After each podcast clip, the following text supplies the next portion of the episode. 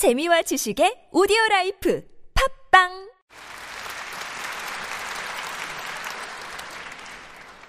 네, 하도 자주 말씀드려서 거의 입버릇처럼 됐는데 어, 말씀을 안 드릴 수가 없을 것 같은데 토요음악회 관객이 최고이십니다.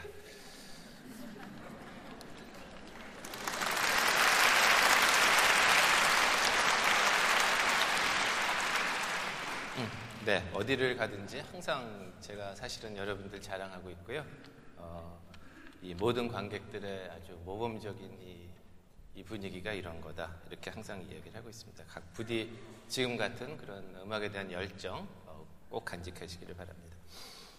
음, 서두에 잠깐 말씀드렸지만 브람스는 어, 낭만주의 시대 그 한 가운데 살았습니다. 음, 그럼에도 불구하고 항상 아, 고전 시대로 돌아가고 싶은 돌아간다는 뜻은 뭐 다른 뜻이 아니라 아, 고전 시대의 스타일을 따라서 하고 싶어하는 그런 욕구가 굉장히 많았습니다. 그래서 어, 참 아이러니한 그런 이야기이긴 하지만 낭만 시대에 태어난 낭만주의 작곡가가 고전 시대의 꽃이다라고 이야기할 정도로 어, 여러 가지 그 고전 시대에 대한 복원, 복원뿐만이 아니라 아, 다시 거기에 자기 것을 가미해서 어, 새로운 것을 만들어내는 어, 그렇기 때문에 신고전주의다 뭐 이제 그런 어, 어, 이 용어까지 만들어낼 정도였습니다. 음, 흔히 그 독일의 산비라고 이야기들을 많이 하죠. 여러분들 많이 들어보셨겠지만 어, 산비라 하면 바하, 베토벤, 브람스를 이야기하는데 1833년 함부르크에서 태어났습니다.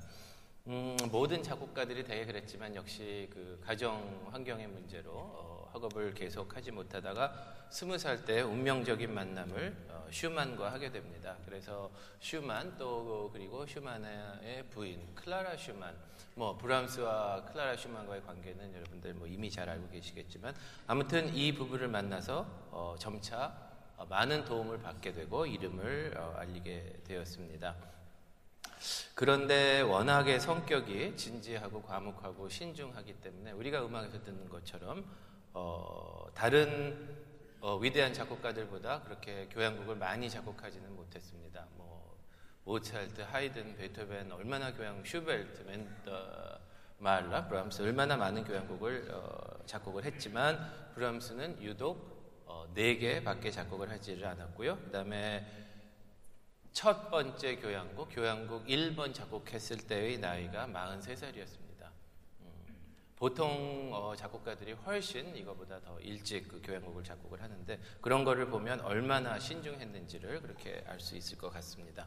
음, 교향곡 4번은 그의 나이 52살 때 작품입니다. 아까 우리가 들었던 콘체르토는 54살 때 작품이고요. 네, 마지막 교향곡인데요. 이 베토벤이 작곡가들 사이에 아주 어, 특별한 그런 어, 분위기를 만들어 놨습니다. 베토벤 9번이 워낙 방대하고 정말 말 그대로 자이언틱한 그런 곡이었기 때문에 이 청중들은 무척 좋아했지만 작곡가들에게는 엄청난 부담이 됐거든요. 그래서 작곡가 9번을 쓸 때는 항상 마지막 교향곡은 9번이라기보다는 마지막 교향곡은 뭔가 아, 대거대하고 방대하고 종합적인 그런 큰 곡을 작곡해야 된다라는 그런 스트레스를 받지 않았을까 작곡가가 그렇게 생각을 합니다. 그래서 어, 많은 작곡가들이 실질적으로 마지막 교향곡을 그렇게 썼는데 유독 브람스만큼은 사실은 그렇지가 않습니다. 어, 굉장히 내성적인 곡이라는 그런 어, 이 수식어를 갖고 있고요.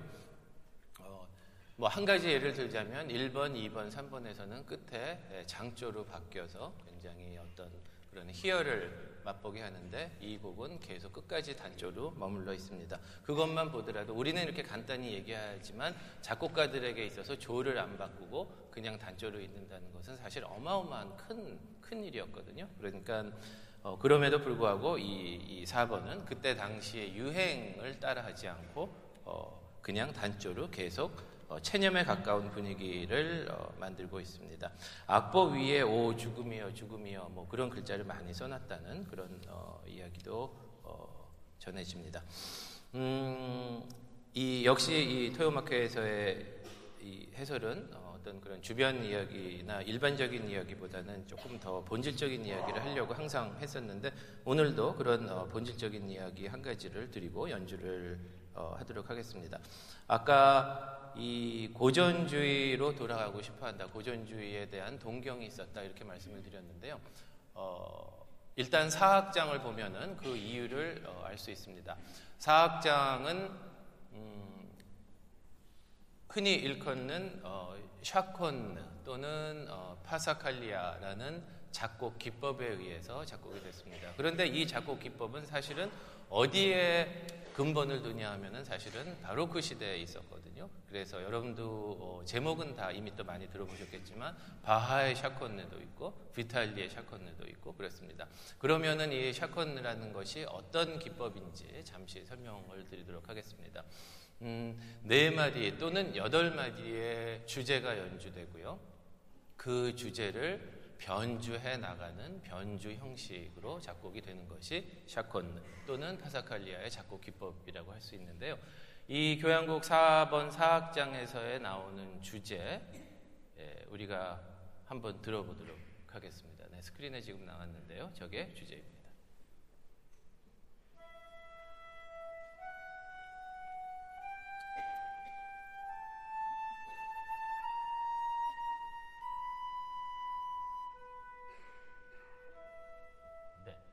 사악장 전체가 저 여덟 마디 주제에 의해 주제 그리고 저기에 변주를 통해서 어, 이루어져 있습니다.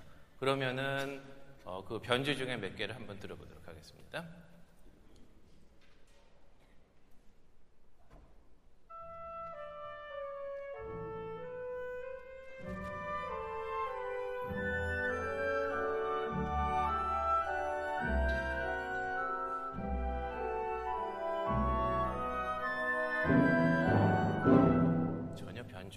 같이 들리거든요. 저게 저게 어떻게 변주일까요? 자, 음, 지금 우리 연주할 때의 첼로 파트를 한번 들어보도록 하겠습니다.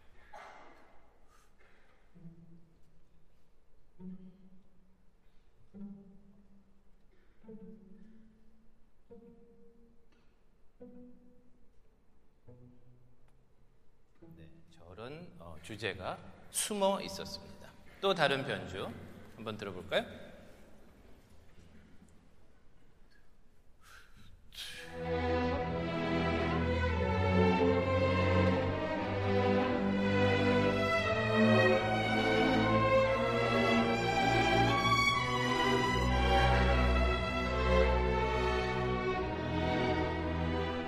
한번 들으면 잊어버릴 수 없는 그런 브람스만의 깊은 주제입니다.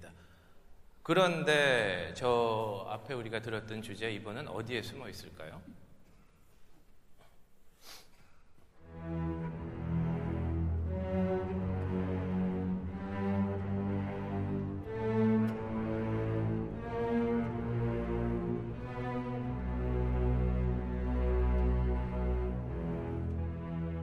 네, 역시 베이스 파트에 이렇게 숨겨져 있었습니다. 중간에 잠시 장조로 바뀌는 그리고 트럼본의 정말 부드러운 음색을 나타내는 그런 변주가 있는데 이거 역시 한번 들어보실까요?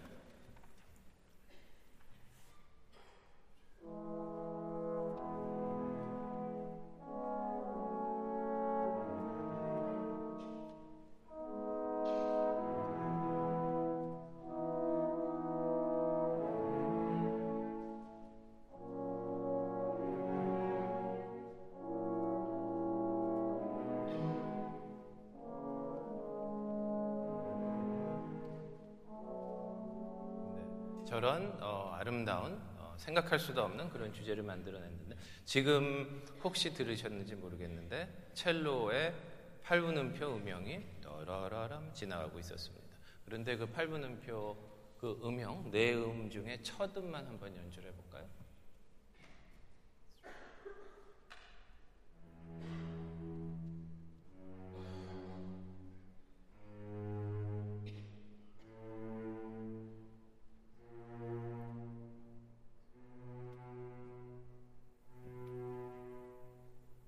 이렇게 또 아래 파트에 숨겨져 있었습니다. 이처럼 어, 우리가 변주를 작곡을 한다는 것은 어, 우리 같은 평범한 그런 작곡가들이 아니었기 때문에 정말 한 세기의 하나 나올까 말까한 그런 천재적인 위대한 그런 작곡가들이었기 때문에 우리가 쉽게 인지를 할 수는 없었습니다. 어쩌면 어, 그것이 그분들의 그 아주 큰 테크닉이라고 할 수 있겠는데 그렇지만 겉으로 드러나는 건 아까 들었지만 어, 우리가 그렇게 아름다운 멜로디를 들을 수 있다는 것. 이 모든 것이 예, 고전으로 돌아가고 싶은 그런 어, 그의 의도에서 그런 마음에서 나온 것입니다. 어, 이번 기회를 통해서 어, 샤콘 또는 파사칼리아라는 그런 어, 작곡 기법에 대해서 알아두시면 좋을 듯합니다. 네, 이제 4번 전악장 연주해 드리겠습니다.